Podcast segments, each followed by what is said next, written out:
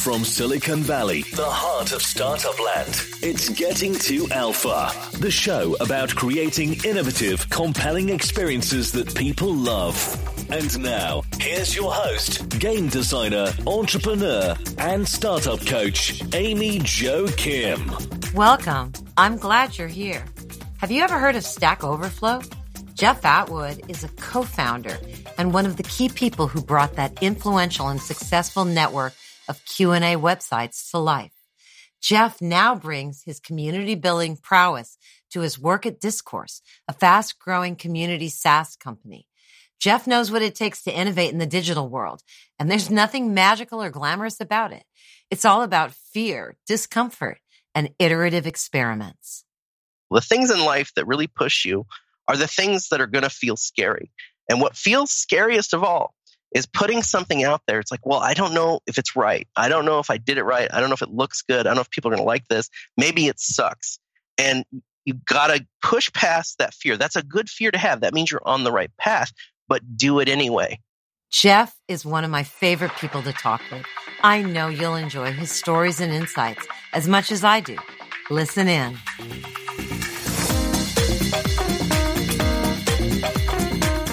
Welcome, Jeff, to the Getting to Alpha podcast. Yeah, thanks for having me. For those who don't know you, give us a whirlwind tour of your background. How did you first get started in design and tech? And how did you decide what to pursue along the way? What were the signals? Well, I had been fascinated with computers from a fairly early age. I have my dad to thank. I was very involved in like the Atari 2600 era of video games, and my dad insisted he's like, no, no, no, you can't can't play these games. You got to write your own games, Jeff. That's what you got to do. So he insisted that I had to have a computer, and I was like, okay, well, if I get more games or games to play, that sounds cool to me. And we got computers, and I just loved the little worlds that you would get immersed in on the computer. Like those worlds were fascinating to me in a way that maybe was kind of actually a little unhealthy at some levels. So historically, I've just always been super into the little worlds that you can create and participate in on, uh, in your computer and that's my background. That's where I came from. And then I also picked up blogging in 2004. I, I was a programmer at that time professionally. I, I, graduated from college, and you know I was doing my job. And I noticed that in Google search results, there were a lot of results that were blogs that were really helpful, where people were just sharing experiences they had, sharing their insight. And I, I had previously thought of blogs as like a diary. It's like, well, that seems silly. Why would you post your diary? That doesn't seem useful. That doesn't seem interesting.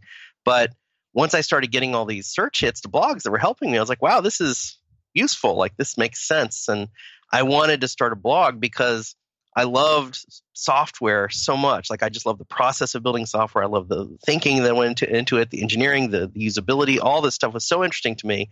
And the people I worked with weren't necessarily as interested in programming as I was. They were programmers, but it was just kind of their job. For me, it was like something I was fascinated with and, and wanted to explore even outside of work and I didn't really have an outlet for that. So the blog became in 2004 Coding Horror. My blog was like a New Year's resolution to you know post one or two things a week and really explore what programming was and how it worked and why it worked and uh, that blog over time became very very popular by 2007 it was so popular that it made my day job seem a little quaint that i would go into work i would interact with you know 20 30 people or I could write a blog entry that like you know tens of thousands of people would see and read and and respond to. So work started to seem like something that I did in addition to my real job, which was blogging, that actually let me reach a bunch of people and uh, really explore topics that I was interested in. So from that blog experience of where I had all this energy in my blog, I knew that I wanted to build something. I was like, okay, I got this big audience that's paying attention to what I'm doing, and that's such a privilege. Like to have people pay attention to you is, is, is important and powerful. And I was like, I want to do something good with this. I want to take this energy and build something. But I didn't know what it was. So I started contacting a bunch of people online that I admired that were doing cool things. And one of the people I contacted was Joel Spolsky, who had run a blog for a long time called Joel on Software. And he said to me, he said, Jeff, you know what we should do? We should build a site like Experts Exchange, but without all the used car weirdness that goes on on that site for programmers. And I said, "Oh, that sounds amazing." And that became Stack Overflow. That's the project that we started in 2008 that became Stack Overflow, which is a Q&A site for programmers and it's actually a network of Q&A sites. And then by 2012, we had kind of built Stack Overflow. I was getting frankly a little burned out. Like that was my first startup experience. So I put like everything I had into that, like probably in an unhealthy way. And we had we had also had twins. We were we, we found out we were having twins. I had a son in 2009 and we found out we were having twins in 2012 and between the company being an amazing place, like Stack Overflow was doing what it was supposed to do and becoming all the things that it was supposed to become, I was getting very burned out. We had the twins, so it was time to sort of take a step back and figure out what I was going to do next. And it, it, made sense for me to, at that point, kind of like leave the company, uh, let Joel run the company. And then I needed to figure out what I wanted to do at that point. And I took some time off and I realized that I needed a project to be working on. Like it was unhealthy for me as a person to not have something to do. Not that my family wasn't amazing because you know it's an incredible experience to have these children and have these interactions with them from birth. But at the same time, I needed to wake up and kind of be on a mission from God. Like I feel like if I don't have a mission, I kind of lose track of who I am as a person. That's not healthy for me. So I started looking around at like you know what I could build, and one of the things that struck me was when we built Stack Overflow, it was it was very we thought of it as kind of like, oh, maybe it's like a forum. It's like a place where programmers go to discuss software. But the deeper we got into it, we realized it wasn't about the discussion. It was about the strictness of having a question and having people answer the question. That was the value in the system. It wasn't like, let's have random discussions. It was, I have a problem, help me fix my problem. And that focus made it a very learning oriented site, which was very powerful and very, very effective. But it didn't cover a lot of social scenarios where the information wasn't really the point of the interaction. And I noticed that since we started the project in 2008, all the forum software that we had looked at was virtually unchanged. And occasionally startups would come to me and ask me for advice because I look successful. They're like, well, you're Jeff Atwood. You founded Stack Overflow. You're a blogger. You must really know what you're doing, which isn't true, by the way, but they think that. So they would come to me and ask me for advice. And I was like, okay. But the problem I had with this was that you're asking me for advice about a product that I probably don't use. And I said, Well, why are you asking me? Why aren't you asking your users, your fans, your audience? Why aren't you asking them what they think of what you're doing? Because their opinion is much more important than my opinion as this outside, you know, air quotes, expert. Uh, talk to your community. And some of them would say, Oh, Jeff, that's amazing advice. You're totally right. Let's talk to our community and figure out what we're doing. And they would the next thing they would say to me is, "Well, what software do we use to do that? How do we talk to our community?" And then I was like, it was like sad trombone would play because I realized there was no software that was good that I would want installed on my site that I could recommend to them for talking to their community. The simple act of going to your community and interacting with your fans, your audience, the creators, whoever it is that's paying attention to what you're doing, you need to have a good experience. You can't just like outsource that to Facebook or Twitter or whatever. You need to have a community that belongs to you, that belongs to your whatever it is that you're doing.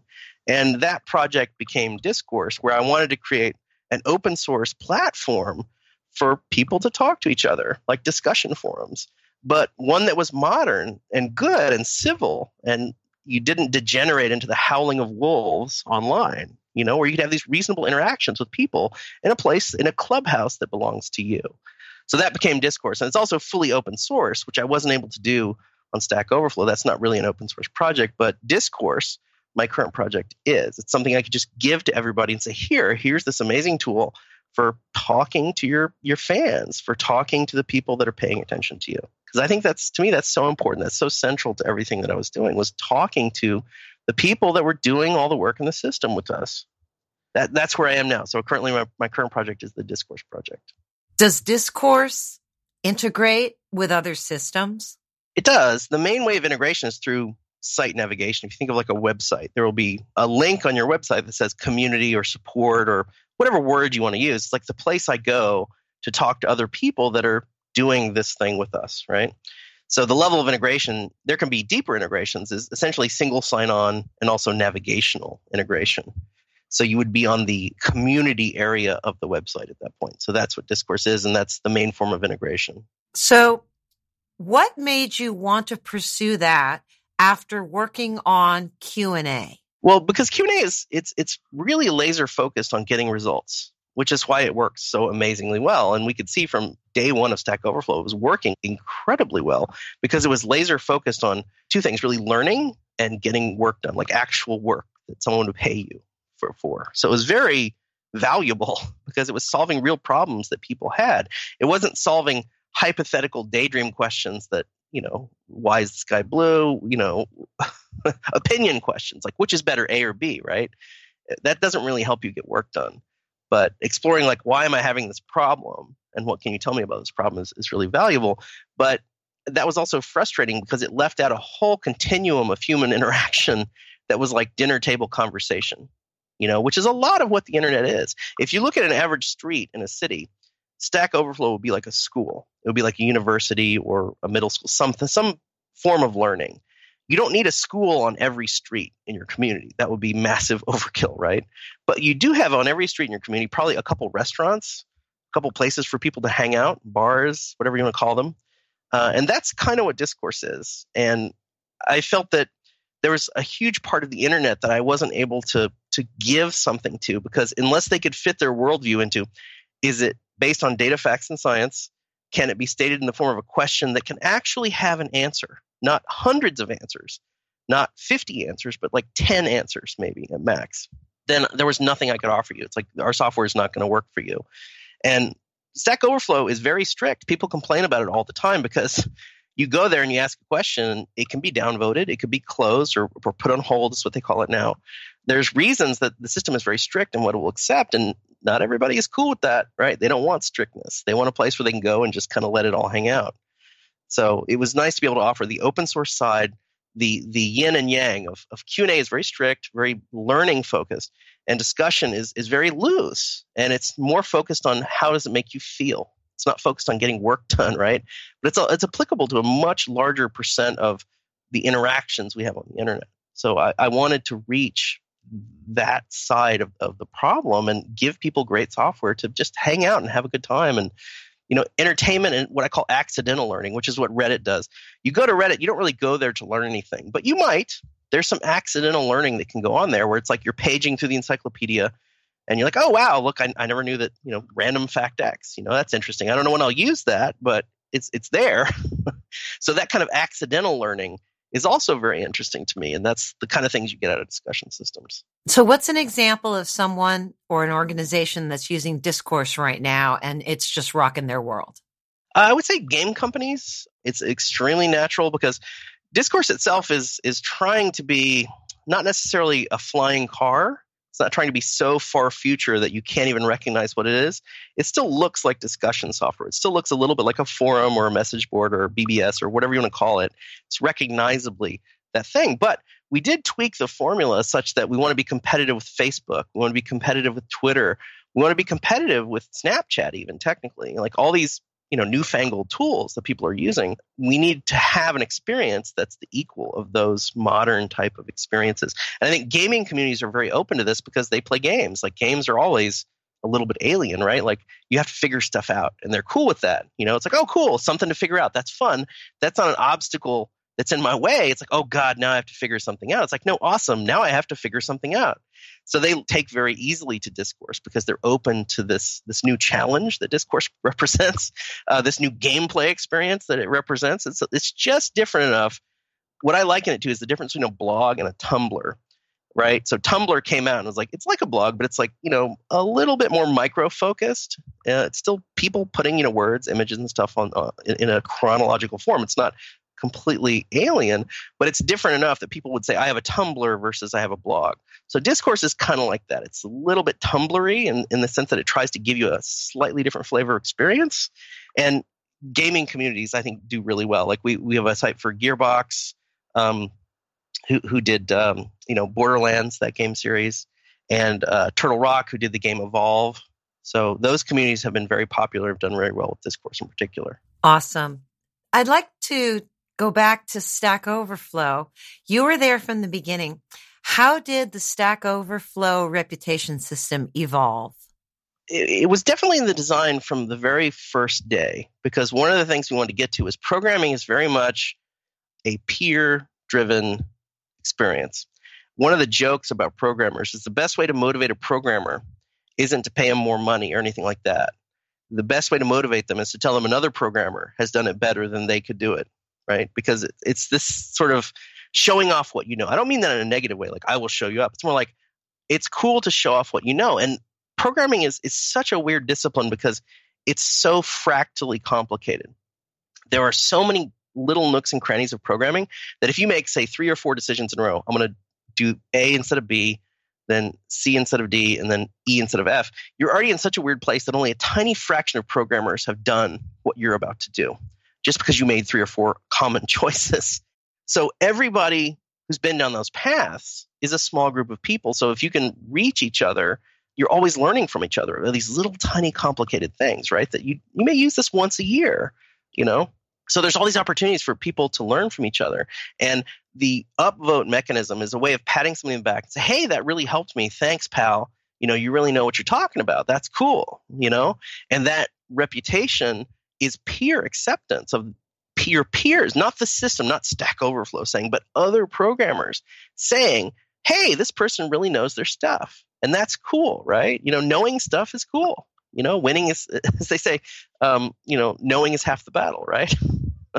and so that reputation system was baked in of like peer acceptance of the answers. And also to some extent, you know, there are downvotes, you know, so there's peer unacceptance of your answers. So that's another aspect of the system. One of the funny things, Amy, that we put in early on was a cap. So the reputation you get from other programmers upvoting your stuff, there's a limit to how much of that you can get per day because I didn't want people to spend all day on Stack Overflow because that's not really the job. The job is the programming. The job is the work that you're performing by writing this code. Stack Overflow itself is not the job. And it was funny how many people really didn't like this. They would fight this limit. It's like, you can't cap my reputation. How dare you? You know, I want to be on Stack Overflow all the time. I want to get all the reputation I can. and I had to say to them, I was like, but, you know, that's not the job. You know, you got to have perspective about what we're here to do. We're here to learn to get better at our jobs. And it's good to do that, but it's also good to, you know, be at work and writing your code, not playing the Stack Overflow game all day. That was one of the funny little things that happened early on. That is such a great story. And I think that story resonates with understanding what real value is and also understanding what progress means when you're building a system like Stack Overflow. Progress doesn't really mean you're getting better at using Stack Overflow. Progress means you're getting better at being an ace programmer because you're solving your problems. That's right. And the best way to learn something is to teach it to someone else. That's another hidden lesson. We don't say that anywhere in Stack Overflow, but everybody that uses Stack Overflow gets that because when, when you can really explain something to another programmer and they go, oh, wow, I totally get it. That totally makes sense. Then you have mastered that thing. You know, that's the skill that we're secretly teaching other programs. Also, the other secret skill that we're teaching programmers is basic communication. Like, can you communicate with other human beings in a way that they can understand what the heck it is you're trying to say? Because that's a skill. And if you can write a really good answer, it's good because it was clear, it was complete, and I can understand it. You know, maybe you made a little diagram or something. You know, people they love that. I mean, my God, if you put a diagram in a post, if you want the secret to getting Stack Overflow reputation, put something fancy in your post like a diagram or like you know some some bulleted points something cool that that explains right like a you know that, that's the goal it's communication so how did you decide which powers and privileges to attach as people leveled up in reputation a, big inspiration for a lot of stack overflow was wikipedia the idea that other people could edit your stuff and that was okay and this is again something that shouldn't be alien to you as a programmer because programmers rarely work in isolation. And in fact, I would argue working in isolation is unhealthy as a programmer because you know just having even one person look at look at your code or look at what you're doing and provide you feedback makes it so much better than it would otherwise be. So programming is not a solo occupation, although historically it's funny if you look back pre-internet, it really was. Like when I was getting started with computers like the Commodore 64 and this really early stuff, it was just me in a room and a book, right? That was programming those days are long gone.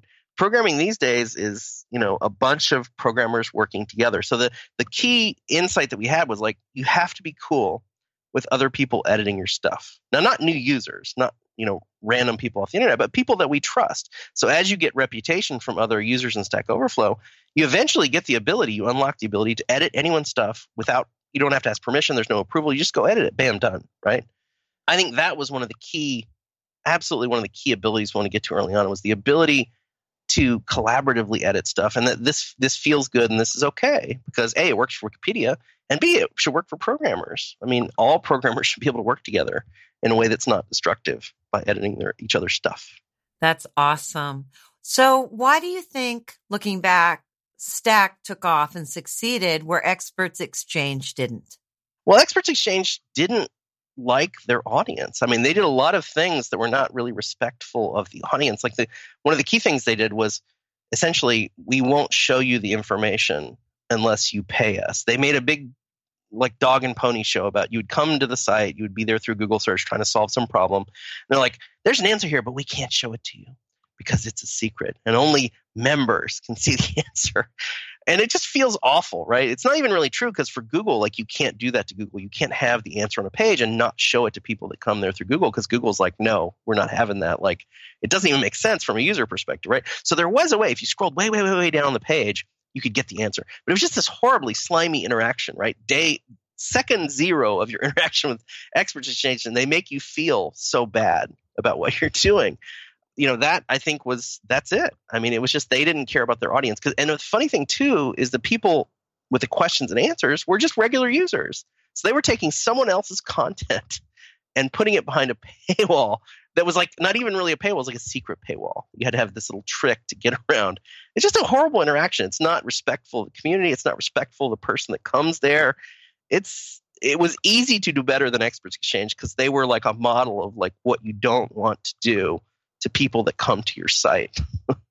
so now that you've been working at the forefront of innovation, you know, your early blogger, Stack Overflow, very influential early site. What do you know now that you wished you known earlier about how to innovate successfully? I think it, it's pretty simple, Amy. I think that the first thing to think about is like start yesterday. Whatever it is you're thinking about doing, just begin because getting started is this huge hurdle to getting anything done. Like you have to first build some version of it, and it's not going to be exactly what you wanted it to be. I have a rule of thumb that, and it's been true on with Discourse, my current project, and with Stack Overflow. It takes you three years to build the thing that you originally wanted to build anyway, and you will only be able to build that through the feedback that you get by getting that first version out there. So start yesterday is my primary piece of advice and get something out there even if it's not that great because you know you have to be a little bit uncomfortable. The things in life that really push you are the things that are going to feel scary. And what feels scariest of all is putting something out there. It's like well i don't know if it's right. I don't know if i did it right. I don't know if it looks good. I don't know if people are going to like this. Maybe it sucks. And you got to push past that fear. That's a good fear to have. That means you're on the right path but do it anyway because getting it out there means you're going to be able to proceed to the next step of making it better. Because when you build things in your mind, when you build things that no one else can see, you're not probably not building the right things. And Stack Overflow was completely contingent on the people in the system doing the work. They're the ones interacting with the system. They're the ones that need to be satisfied with it, not my mental idea of how Stack Overflow should work. We had ideas, but when the rubber meets the road, it's about how is the community reacting to what you put in front of them? Is it good, bad? And there were so many things that we, you know, we either got wrong or needed to tweak or could make a lot better in a very simple way where the community could point out, hey, if you did this, it would be so much cooler. I was like, oh my God, you're right. That's awesome, right? Like, so start yesterday and put it out there as soon as you can and get feedback on it and just start that iteration machine. The iteration machine is the most powerful thing you can harness as an entrepreneur. Um, the iteration machine of putting it out there, getting feedback, making it better, putting another version out there. That's the job. That's how you get things done. And get to that as soon as you can in the process. That's awesome. You said that with a lot of passion. Do you see a lot of first time product owners and first time startup CEOs making this mistake? I would say it's pretty common because nobody wants their baby to be nobody wants people to tell them their baby is ugly, right? Because there are people that are going to tell you that your baby's ugly when you put it out there, and it doesn't feel great. But at the same time, you know, you have such power to take that feedback, fold it in, make it better, and say, you know what? And think about earlier in your life. There's this uh, festival called XOXO. It's by Andy Baio. They don't do it anymore, but there was this guy that went on stage and he explained he does mashups and art and stuff like that. But he explained like he started doing this at age 10.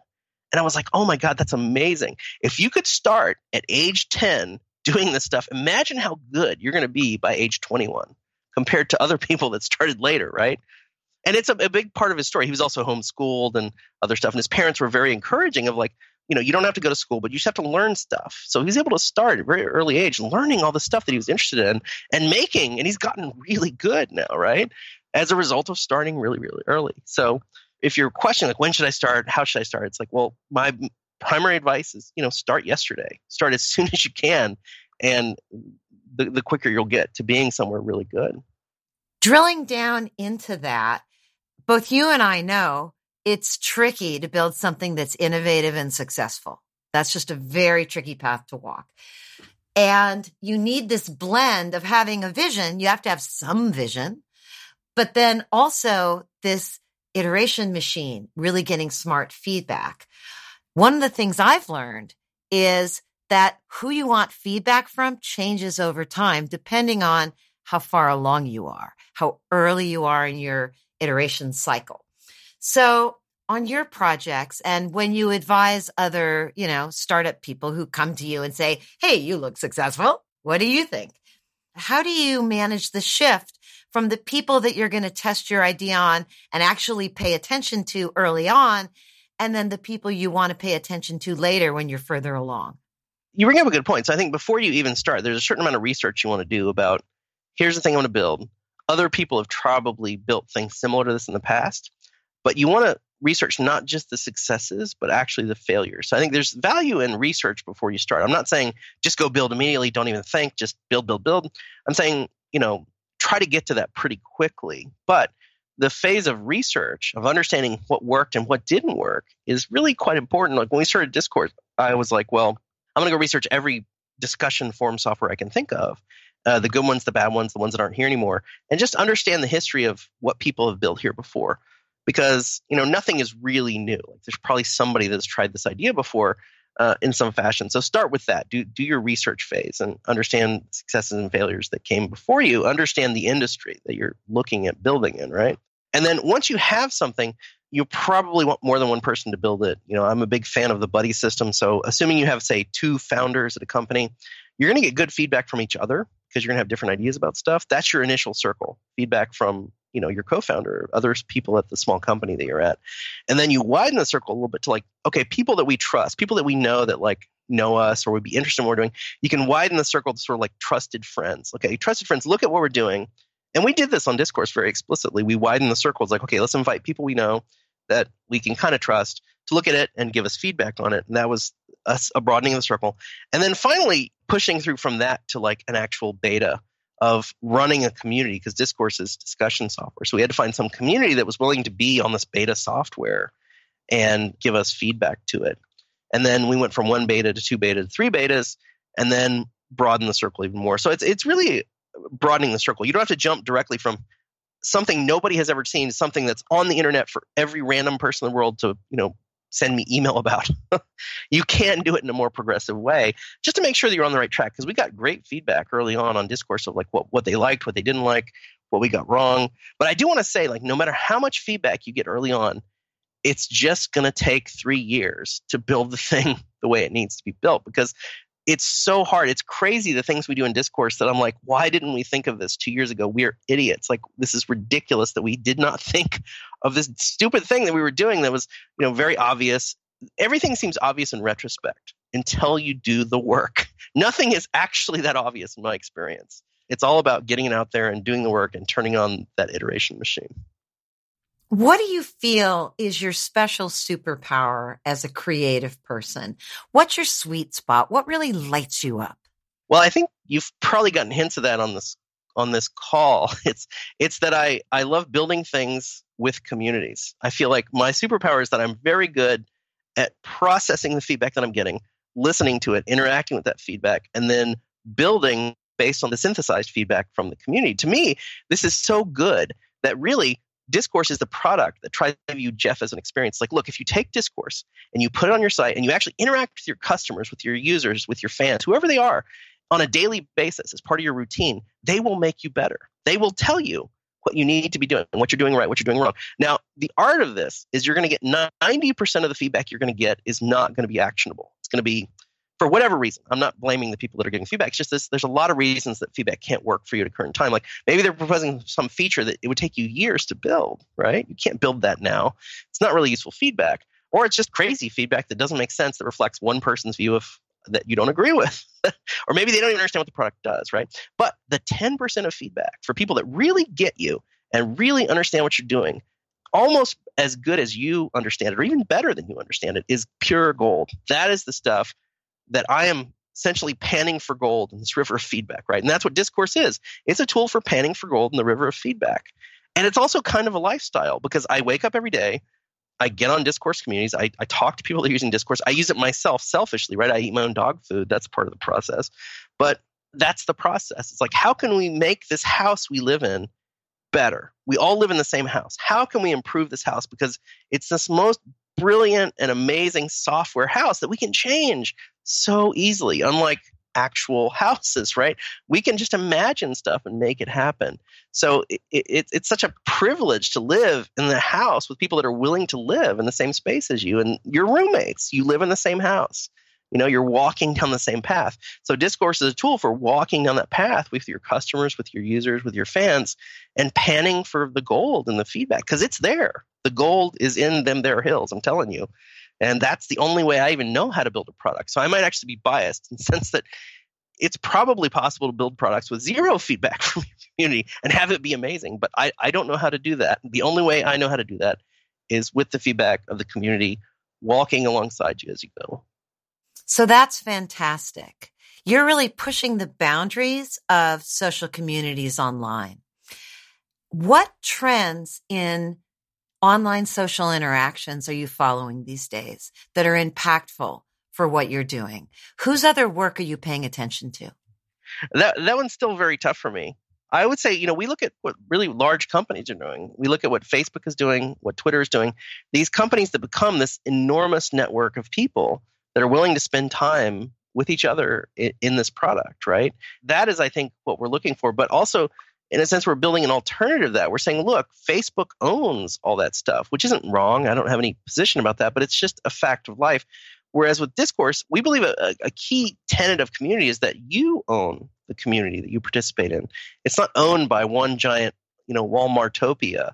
It's owned by all these vibrant groups that have their own spaces and can be exactly what they want to be. So I guess what I look at is the inexorable power of centralization where it's easy for people to be on Facebook and because they're on Facebook it becomes the default mode of communication for everything they're doing because you know you're just falling down the, the, the, well of success because you're already there in the first place. So the art for us with discourse is building experiences and communities that are powerful enough that you're willing to travel to them. You're willing to go to this community to have this experience. You're not going to sit in the well of Facebook and have everything just delivered to you passively. You're going to actually seek out these communities. Like, what does it take to build a community that's, you know, vital enough that you would go there every day?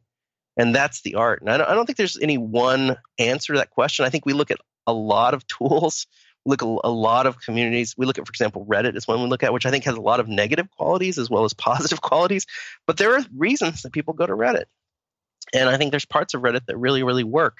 And the art for me is building the Frankenstein monster of the things that are working uh, and synthesizing those into an open source tool that we can give to anybody. So they can just have a civilization in a box, basically. They open it up and they have all the tools that help them build a community that actually works that people would want to go to. So our enemy is really just uh, sloth. Basically, it's like you have to be willing to go there to have these experiences. So that's the challenge for us. What's the business model of the company? It's hosting.